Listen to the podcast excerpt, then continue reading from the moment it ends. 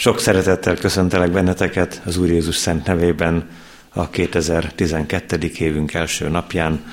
A Zsoltáros szavaival, a 150. Zsoltárból dicsérjétek az Urat, dicsérjétek Istent szentélyében, dicsérjétek a hatalmas égboltozaton, dicsérjétek hatalmas tetteiért, dicsérjétek nagyságához méltóan. Dicsérjétek kürdzengéssel, dicsérjétek lantal és hárfával. Dicsérjétek dobbal, körtáncot járva, dicsérjétek citerával és fuvolával. Dicsérjétek csengőcintányérral, dicsérjétek zengőcintányérral. Minden lélek dicsérje az Urat, dicsérjétek az Urat.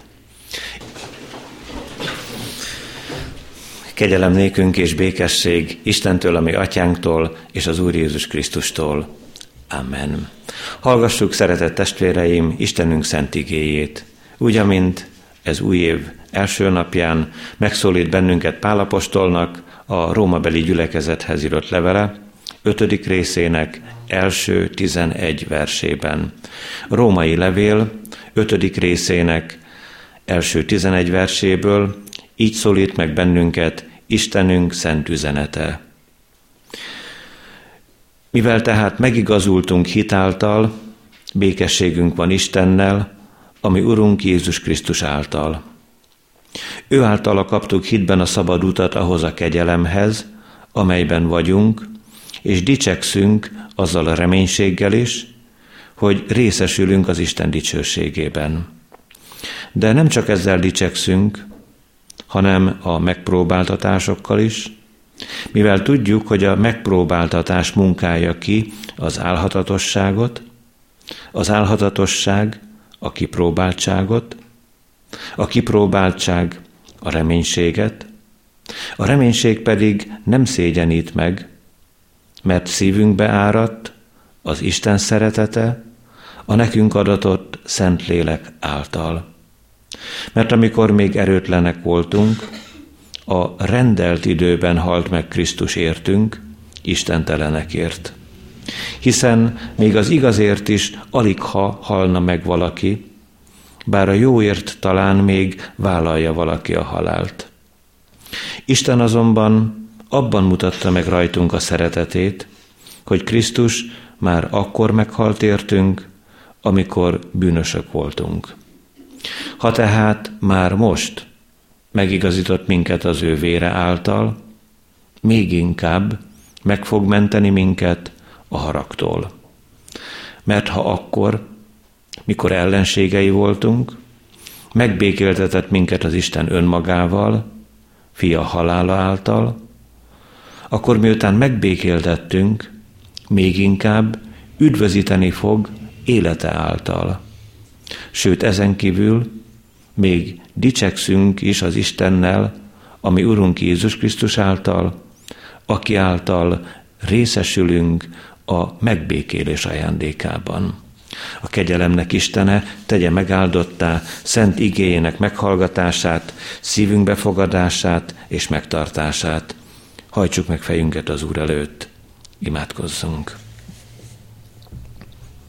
Urunk, dicsőítünk és magasztalunk téged, minden jó téteményedért, szereteted mélységéért, azért a mennyei gazdagságért, amely, amelyből bőven jutott erre a földre is, számunkra, teremtményeid részére is. Köszönjük, hogy nem úgy szólíthatunk meg most ezen a reggelen, mint reményt vesztettek, elkeseredettek, bizalmatlanok, félelmes szívűek, hanem rátekinthetünk arra a kincs özönre, amelyet nekünk szántál, kezünk ügyébe helyeztél. Köszönjük te neked, hogy éveken, évtizedeken át hordoztál, gyermekségünktől fogva szerettél. Köszönjük a nekünk ajándékozott embereket, családban, a családon kívül, barátokat, munkatársakat, és mindazokat a testvéreket, akik egyek velünk a hitben, a hozzád való ragaszkodásban, utadon való járásban. Annyi minden megköszönni valunk van nekünk, hogy kifogynánk az időből is, Uram. És most mégis jövünk hozzád úgy, ahogy vagyunk, elmondjuk te neked a megpróbáltatásainkat is, lelkünk, szívünk küzdelmeit, terheket, amelyeket hordozunk, bánatot, amelyre megoldást tőled várunk, lelki fogságot, ahol szabadulásban, tőled való szabadításban reménykedünk. Olyan jó, hogy ezekben a nagy, mély lelki küzdelmekben sem hagytál magunkra, pontosan rád számíthatunk, erős és hatalmas úr vagy, ahol megszűnik az emberi segítség, és tehetetlenné válik. Ott te a te csodáiddal, szereteteddel megérinted a szívünket, elveszed annak bánatát és keserűségét, mosolyra fakasztod ajkainkat, és belső derűt ajándékozol nekünk, erőt a tovább lépéshez, a holnap küzdelmeihez. Áldott légy, hogy így tartasz a te mennyei tenyereden, és ott lehetünk most is veled. Légy segítségül, hogy megértsük a te igédet, hogy megbátorodjon a szívünk követésedre, a hozzád való ragaszkodásra. Maradj itt köztünk, szent lelked erejével és hatalmával, hallgass meg könyörgésünkben. Amen. Az az ig, amelynek alapján bizonyságot szeretnék tenni előttetek, írva van Pálapostolnak a rómabeli gyülekezethez írott levele, 5. részének 5. versében. A római levél 5. részének 5. verséből így tanít bennünket Isten szent üzenete. A reménység pedig nem szégyenít meg, mert szívünkbe áradt az Isten szeretete, a nekünk adatott Szentlélek által eddig Isten üzenete. Szeretett gyülekezet, kedves testvéreim, igen nagyon jó dolog az új esztendőt reményteljes szívvel kezdeni.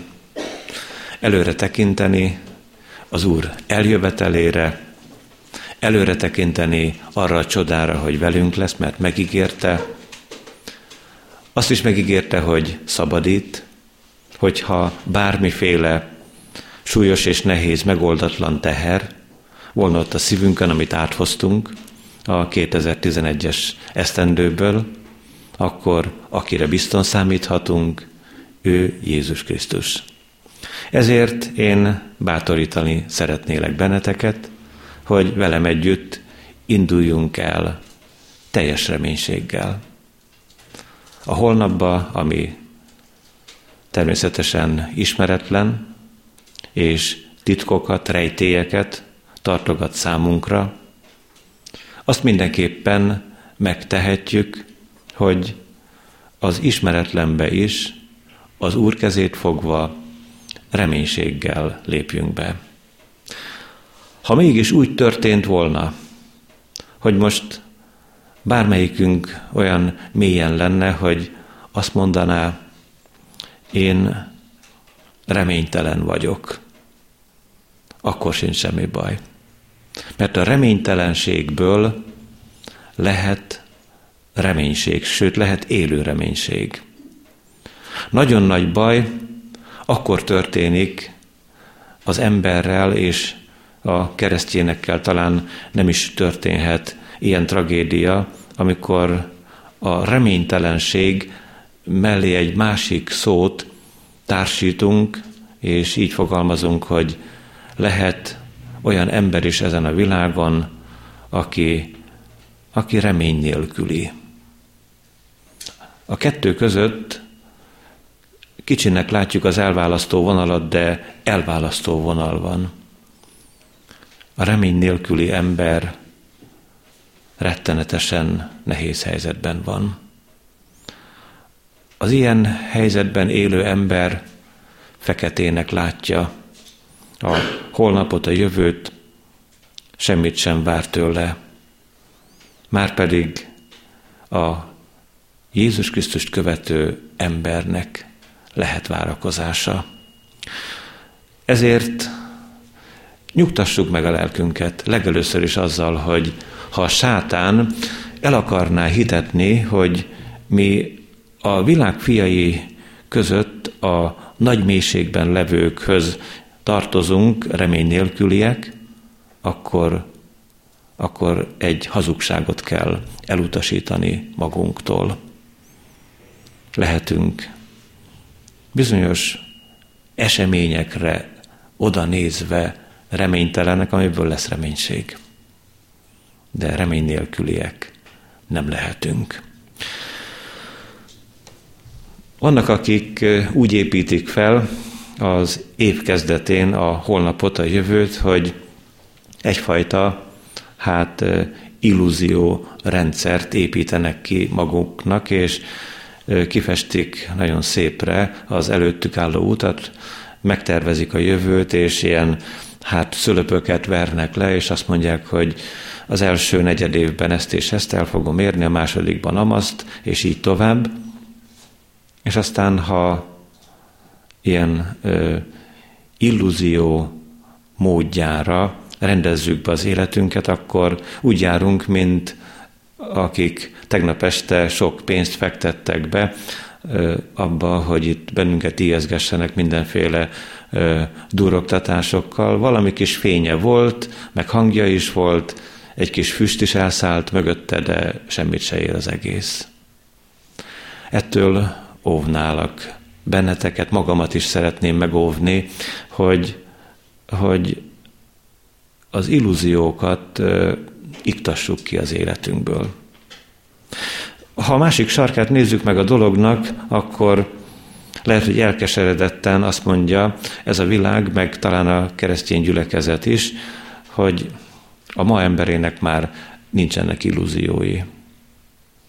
Múlt században volt két világháború, és a másodikban 50 millió halott, meg 8 millió volt a halottak közül a kisgyerek, megvannak az atombombák az amerikai Egyesült Államokban, Oroszországban, Kínában készül az atombomba, Észak-Koreában, és ugyancsak készülődik Irán, hát nincsen nekünk, nincsenek nekünk illúzióink.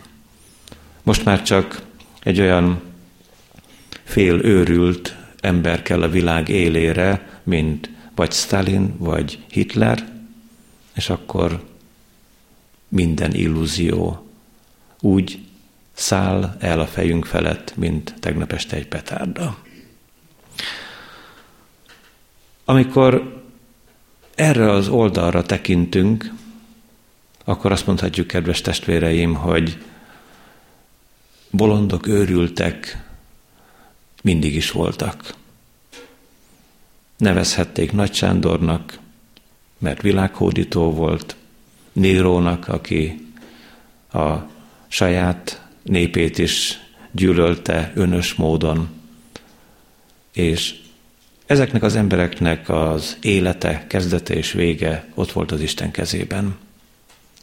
Vegyük komolyan, hogy hatalmas úr van felettünk, aki a történelem felett is uralkodik. Emberek be akarják rendezni, vannak elképzeléseik, és az úr egyszer csak azt mondja, hogy most itt szépen megállsz, sőt azt mondja, hogy félreállsz, és nem tehetsz semmi többet, mint ahogyan történt ez a mögöttünk levében a közel-keleti diktátorokkal Egyiptomban és a környékén levő nemzetek körében. Ezért, amikor azt mondjuk, hogy ne legyenek illúzióink, jól fogalmazunk, de abba a letargiába se essünk bele, hogy vége a világnak. Szeretnénk sokkal inkább megközelíteni a mai ünnepünket Pálapostolnak ama biztató gondolataival, hogy élő reménységgel induljunk el. Azzal a reménységgel, amelyik nem szégyenít meg. Hát melyik az a reménység, amelyik nem szégyenít meg? az ig első gondolatában erre ad választ Isten szent lelke. Pálapostolnál ez a reménység az, amelyiknek van egy alapja. Mégpedig az alap a szeretet. Többször is el fogom olvasni a mai ígét, hogy minden kis részletét jól meg tudjunk jegyezni, a reménység pedig nem szégyenít meg, mert szívünkbe áradt az Isten szeretete a nekünk adatott Szentlélek által. Szívünkbe áradt az Isten szeretete, azért nem szégyenít meg a reménység. A reménység alapja tehát a szeretet. Hogyan közelítjük meg mi? Sajnos nem úgy, mint Isten szolgálja Pálapostól.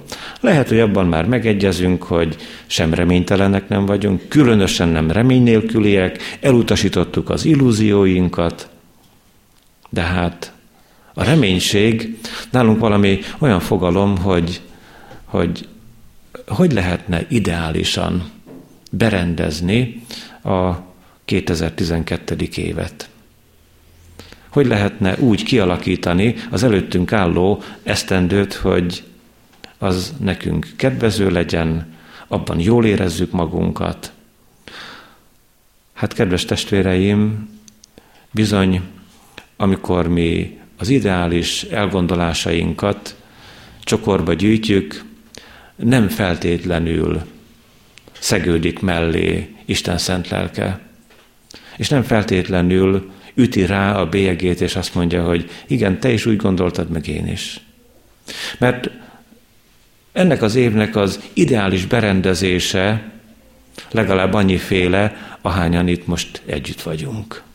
Sőt, hogyha egy kicsit távolabbra a külső világra is kinézünk, akkor lehet, hogy valaki azt mondja, hogy az ideális sarokpontok ebben az új évben azok, amik mögöttünk is vannak, hát akkor ö, lesz szép a 2012. esztendő, ha az ünnepek olyanok lesznek, mint mondjuk 2011 karácsonyán, vagy, vagy a, az év utolsó estéjén némelyeknek ez akkor szép és boldog, ha egy külföldi útat le tudnak bonyolítani, ha egy nekik megfelelő, mit tudom én, hány csillagos szállodában töltik el a karácsonyt, hogyha azokat a életeseményeket meg tudják valósítani, amik, amik számukra kényelmet biztosítják.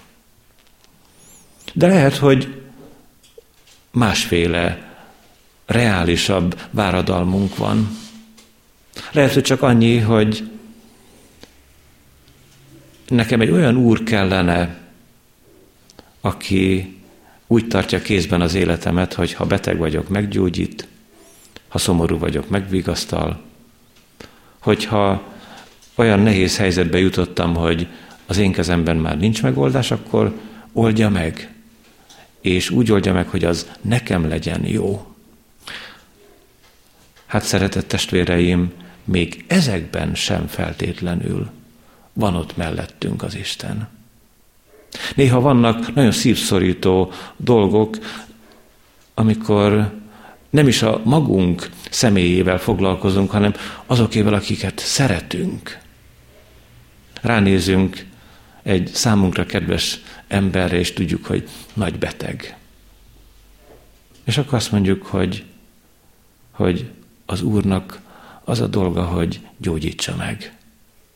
És egyszer csak Isten úgy dönt felőle, hogy, hogy elveszi tőlünk, elkéri tőlünk, hogy hazahívja őt, nem gyógyítja meg. Ekkor mondhatja azt a keresztény ember, hogy hol van az Isten. Hát Isten nem ígérte meg, és nem fogja megígérni 2012-ben sem, hogy mindenkit, akit mi szeretünk, akit, vagy akiket értékelünk, meggyógyít, talpra állít a betegségekből. Ugyanakkor ez nekünk lehet váradalmunk, imádkozhatunk is érte. Egyáltalán nem baj, ha így tesszük. Mert a fordítottja is igaz. ha az Úr úgy dönt, hogy annak az embernek, akit mi szeretünk, vagy nekünk magunknak még feladatunk és szolgálatunk van, akkor itt fog tartani. Akkor még ne talán olyan mélységből, betegségből, nyomorúságból is képes talpra állítani, amikor már mi mondjuk azt, hogy innen nincs kiút. Lehet, hogy megfordítja az Úr. Csak hogy, szeretett testvéreim, még mindig nem vagyunk ott, ahol Pálapostól, amikor azt értettük meg az igéből, hogy az ő reménységének alapja a szeretet. Aztán kezdjünk csak gondolkozni afelől, hogy ha nem Pál szerint indulunk el, hanem a magunk hát elgondolásai alapján, akkor Jézusban is csalódhatunk. Szeretném elmondani most az év elején, hogy igen, Jézusban is csalódhatunk. Bizony. Ha mi gondoljuk el, nézzünk csak két példát, akár hármat is találhatunk az igében. Péter apostol egy alkalommal hallgatja azt, hogy az Úr Jézus a kereszt haláláról előre jelzést tesz. És akkor így szól Péter, hogy mentsen Uram Isten, ez nem eshetik meg te veled. Jézus, te nem halhatsz meg. És Péternek szembesülnie kellett a főpap udvarán, hogy nagyon is megalázták az ő mesterét, és szembesülnie kellett, hogy meghal a kereszten Isten fia. Péter csalódott. Azután Júdás arra építette fel a Krisztus követést, Judást is az Úr Jézus hívta el tanítványi szolgálatra, hogy itt lesz a legnagyobb király. Ettől nagyobb király az egész teremtettségben, az egész világon nincs, nem csak a zsidóság keretein belül. Milyen jó lesz a legnagyobbnak lenni mellette. Én úgy ö, nézem Júdásnak a személyiségét, hogy hogy ő úgy képzelte, az Úr Jézus királyságában, földi királyságra gondolok, ő lesz a pénzügyminisztere. Hát aztán Judásnak csalódnia kellett. Jakab és János már nem jelölték meg, hogy milyen szinten akarnának uralkodni az Úr Jézus mellett, de azt mondták, hogy jobb és bal kezet felől. Azaz az első két ember, Jakabnak és Jánosnak csalódnia kellett. És szeretett testvérem, én is, meg, meg te is, ha emberi elvárásainkkal, emberi szándékainkkal fogunk ebben az évben közeledni Jézus Krisztushoz, akkor benne is fogunk csalódni. Egyszerre csak megkeseredik a lelkünk, hogy Uram, én ezt így gondoltam. És ő meg másképp gondolta. Hát az hogy lehet? Úgy, hogy ő az Úr, mi pedig a legelőjének népe és nyája vagyunk. És nem jó hamis reménységgel közeledni Jézus Krisztushoz. Hogy lehet a, a hamis és az igaz reménység között a, pálapostól szerinti reménység és úgy általában az emberi reménykedés között különbséget tenni? Tegyük meg egész gyorsan, röviden, a, a hamis reménység, amikor közeledik az Úrhoz, mindig valamire néz. Néz az egészségére, pénztárcájára, a családi harmóniára, néz a sikerre, néz arra a természetes békességre, hogy, hogy hát akkor ö, velünk, keresztjénekkel csak nem történhet semmi baj. És az Úr keresztül húzza. Húzzuk mi is keresztül. Ha mi 2012-ben az Úrral kapcsolatban valamire nézünk, akkor, akkor hamis reménységet tápláltunk a szívünkben. És lehetne igaz reménységünk, amikor nem valamire, nem valakire nézünk, ő rá, aki átszögeztetett a kereszten, aki értünk született meg Betlehemben, aki eljött és elhagyta a menny dicsőségét, és ebben az esetben a dolgok nagyon határozottan meg fognak fordulni bennünk. Mert amíg valamire nézünk, addig az a gondolatunk, hogy Uram, azért ezt és ezt meg kellene, hogy adjad nekem. Amikor pedig valakire nézünk, Jézus Krisztusra nézünk, akkor szívszorongva gondoljuk át, hogy Uram, mit vársz el te én tőlem? Egészen más. Teljesen más.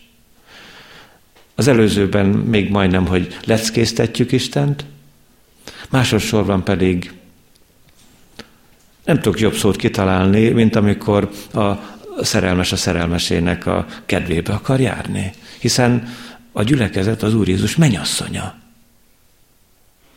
És olyankor, olyankor még arra is odafigyel a szerelmes, hogy a szőnyeget is megigazítja, a székeket is egymás mellé teszi, és a legtisztább, legszebb abroszt teríti fel, és mindent megnéz, hogy kedvébe járjon. Lenne nekünk olyan esztendőnk 2012-ben, amikor, amikor a mi drága vőlegényünknek, Jézus Krisztusnak szeretnénk tetszeni. Mit vársz el én tőlem, Uram? Mit tehetnék olyant, hogy ne botránkozz meg bennem, hogy ne akadj fenn a szavaimon, azokon a dolgokon, amiket én, amiket én megteszek, szeretnék a kedvedben járni. Hát Pálapostól reménységének az alapja a szeretet. Erre a szeretetre az ige második gondolatában felel a mi Istenünk. Méghozzá ígéretekkel. A reménység és az ígéret az ilyen ikertestvérek. Ha valamit ígér valaki nekünk, akkor még nem a miénk, de már reménykedünk. Kaptunk egy ígéretet, és akkor várunk. Várunk a természetes időig, amikor majd az beteljesedik. Hát szeretett testvéreim, amiket előzőekben felsoroltunk, azok nem szerepelnek az Úr ígéretei között, és most nézzük meg, mik az ő ígérete az ige második üzenetében. 2012-re is megígéri az Úr, hogy senki sem ragadhat ki téged az ő kezéből. Betegség sem, az sem.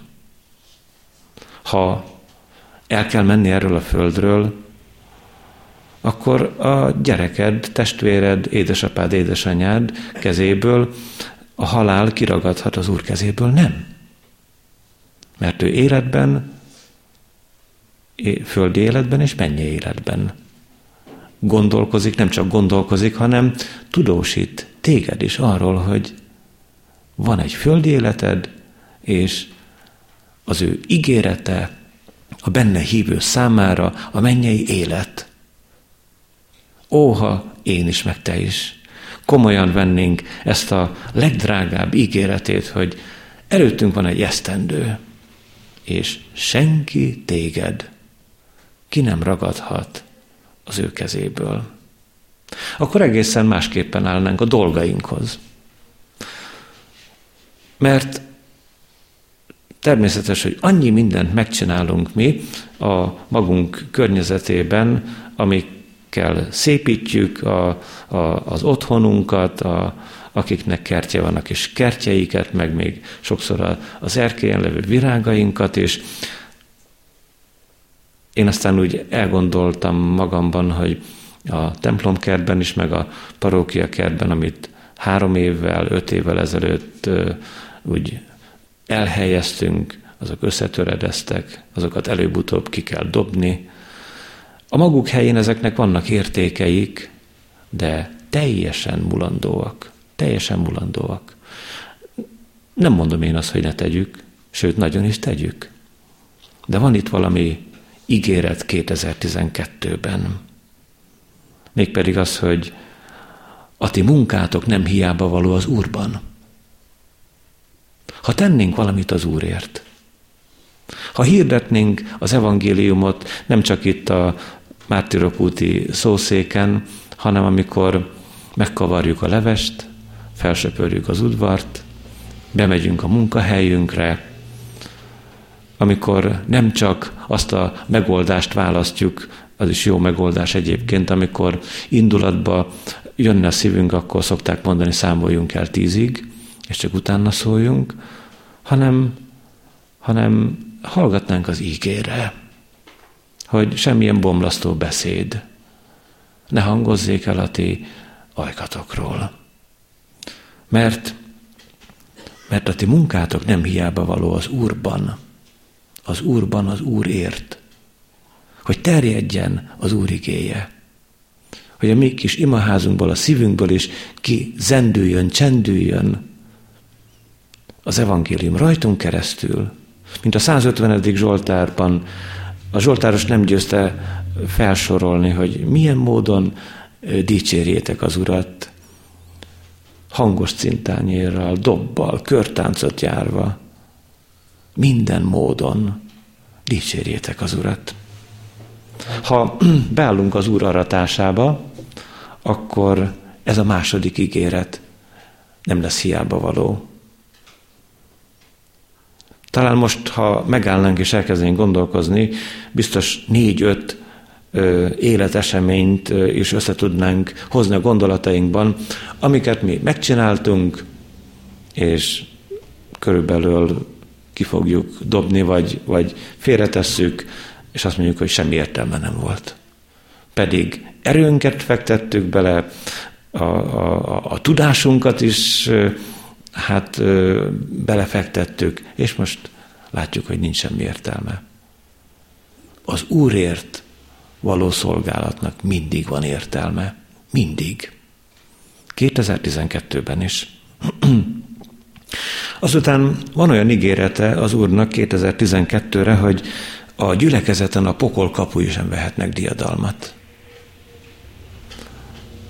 Például a Szabótelepi gyülekezetet a, a sátán megakadályozta ö, abban a második világháború előtti időszakban, hogy templomot építsen. Ott a Bácska téren most helyette ilyen kis egyemeletes lakóházak vannak. Itt meg nagyon boldogan hallgatjuk az ígét. Nagyon boldogan. Mert nem toronytól, templomtól, meg toronyóra, láncostól kell ahhoz, hogy szóljon az ige. Kínában a föld alatt. Működik azoknak a gyülekezeteknek a sora, ahol a legelemibb erővel szól az Isten igéje. Lánggal lobog a Szentlélek tüze abban a kommunista országban, ahol bebörtönzik a keresztényeket.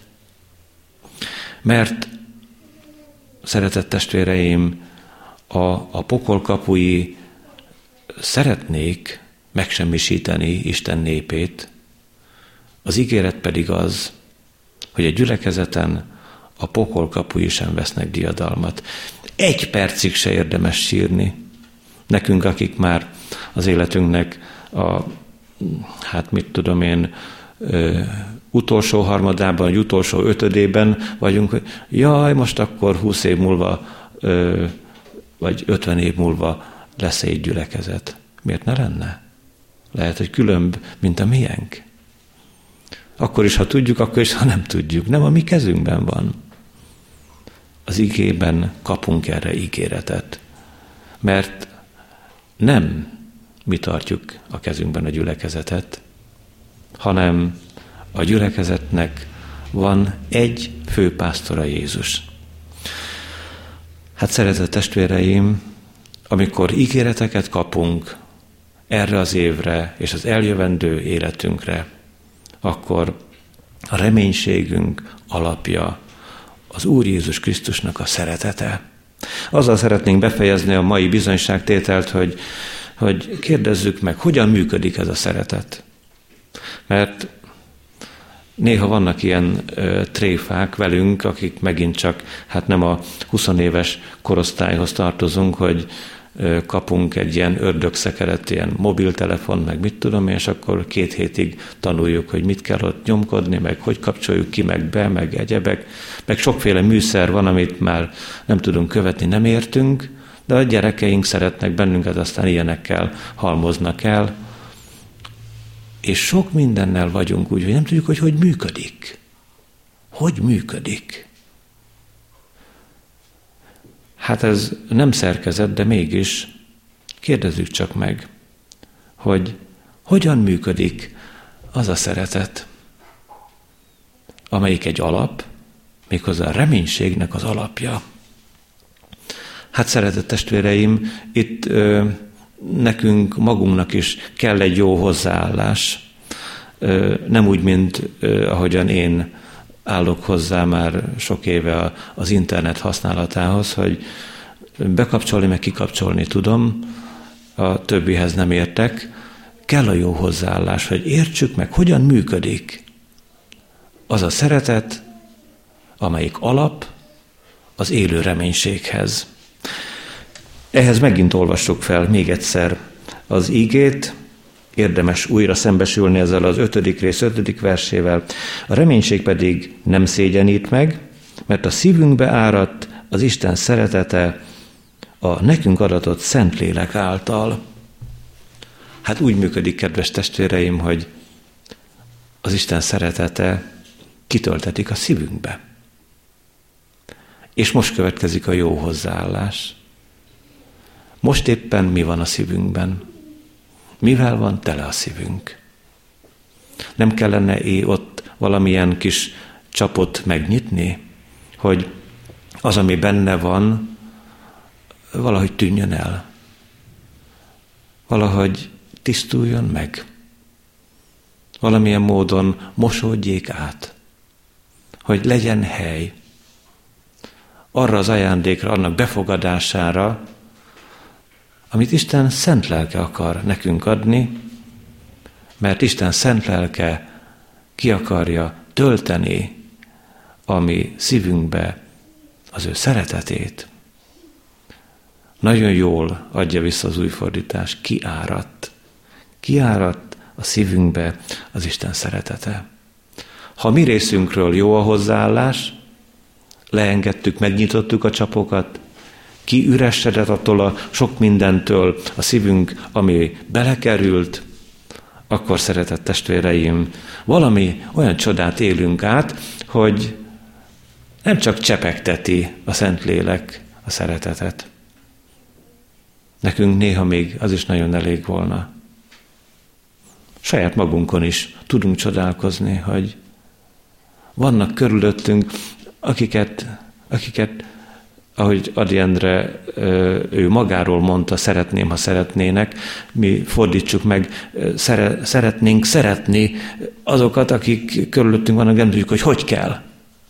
És akkor, akkor kérjük az Urat, hogy cseppents már a, a, a szívembe egy kis szeretetet, mint ahogy a, a szemünkbe ilyen szemcseppentővel cseppentünk egy cseppet, és az is elég. Cseppents egy kis szeretetet a szívünkbe, hogy tudjam szeretni a szeretni valókat.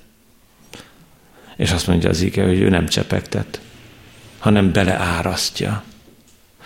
Itt valami olyasmire gondolok én, amikor, amikor már otthon is meg tudjuk mérni a, a vérnyomásunkat, a szívünk valami különleges, zárt nyitott rendszer, ott valami őrült nagy nyomás működhet. Most a Szentlélek, amikor a, a szeretetet bele árasztja a szívünkbe, akkor ilyen, ilyen lelki tömlőket kapcsol össze, és valami nagy-nagy erővel akarja megtölteni a szívünket az ő szeretetével, az ő szeretetével. Nekünk is van, egy napon se lehet kimondani a mi szeretetünket az Isten szeretetével. A mi szeretetünk önös, a mi szeretetünk válogat, mi úgy szeretünk, hogy viszont se szeretünk, vagy viszont szeretünk, és azt mondja az ige, Jézus mondja, nincs senkiben nagyobb szeretet annál, mint ha valaki életét adja az ő barátaiért. A Szentlélek ebből a szeretetből akar, ami, ami szívünkbe kiárasztani, nagy nyomással, nagy erővel. Kérdezem magamtól, meg tőled is, szeretett testvérem, hogy a Szentléleknek van hova tölteni? Nem áll meg a szívünk előtt a tömlő. Nem úgy van-e, hogy tele van a szívünk, és elfelejtettük leengedni. Mert az utolsó időről beszél úgy az Úr Jézus, hogy az utolsó időben a szeretet sokakban meghidegül. És hát milyen szeretet hidegülhet meg az ember szívében? Olyan, olyan finom az ige. Annyira jó ízű ebben a, ebben a kemény igében valami, valami nagy csodát lehet találni. Mielőtt megértenénk, tisztázzuk azt, hogy mindannyian az utolsó időben élünk. Jézus földre jövetele óta szólt az Isten a régen a proféták által, most ez utolsó időben a fia által szól hozzánk. Nézzétek csak, a szeretet sokakban meghidegül.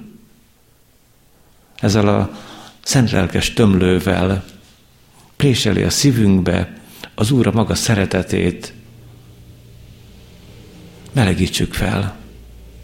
Engedjük, hogy a Szentléleknek a lángja is belecsapjon, hogy ne legyen hideg a szeretetünk hogy ne legyen olyan a szeretetünk, amelyik csak emberi, hanem a Szentlélek hadd változtassa meg, hogy működőképes legyen, hogy sok mindent elbírjon, hogy mindennel megküzdjön.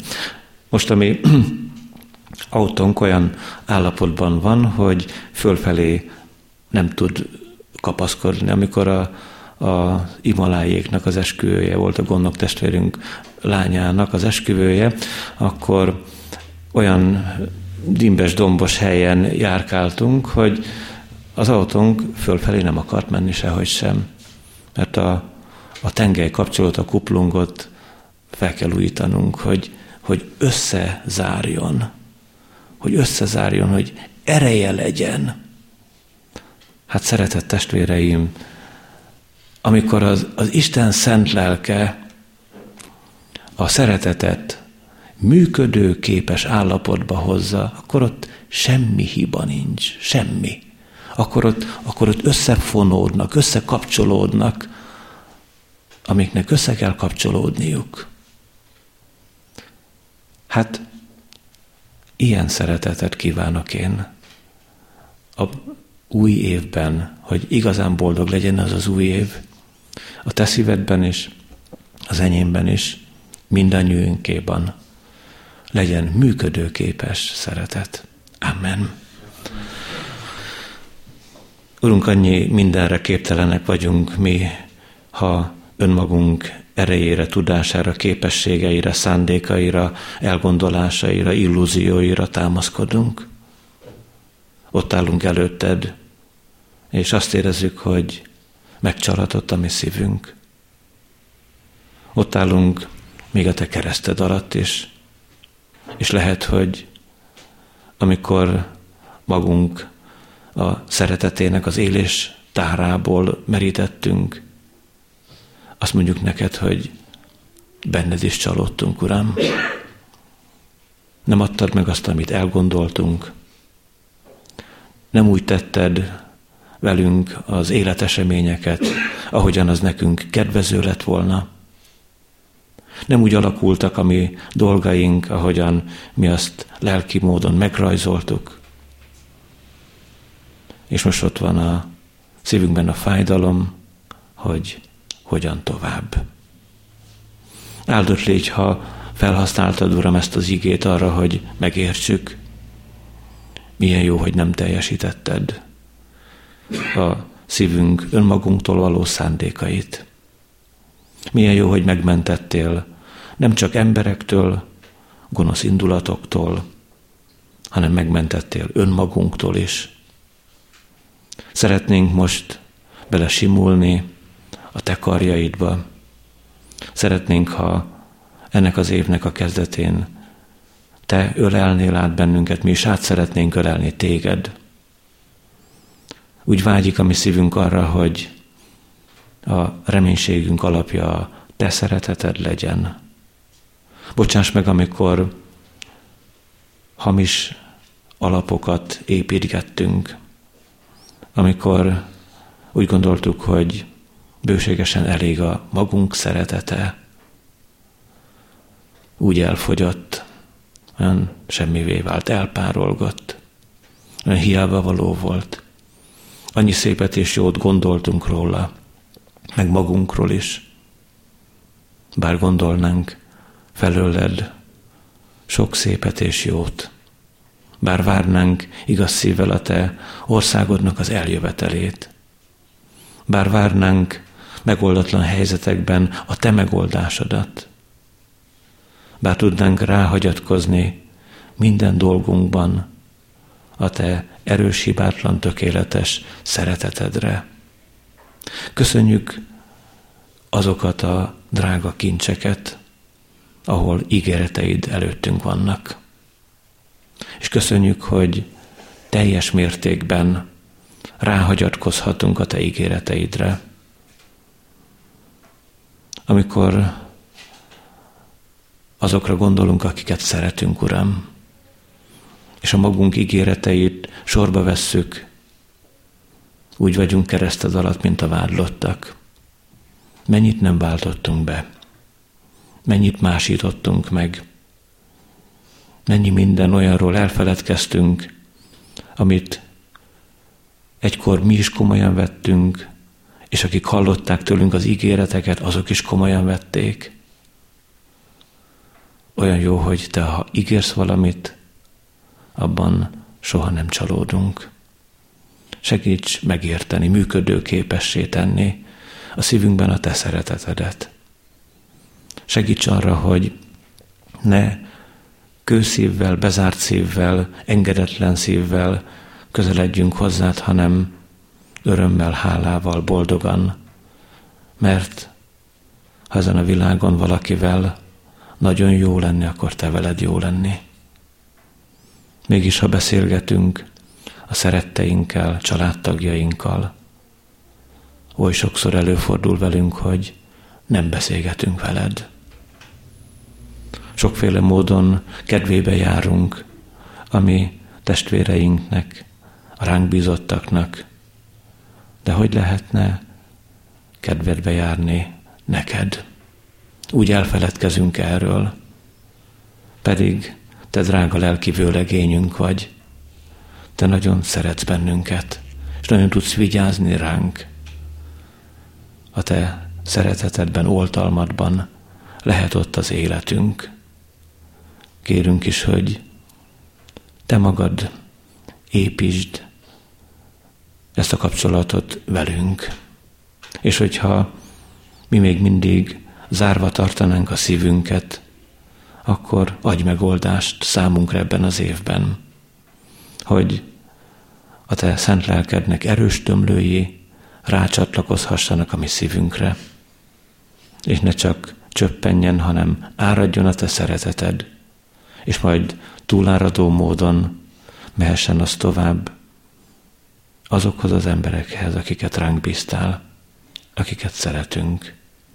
Ezért áld meg családjainkat, gyülekezetünket, népünket, áld meg a szegényeket, az özvegyeket, a betegségben szenvedőket, akik kórházban kellett eltöltsék a szilveszter éjszakát, és ott vannak ma is.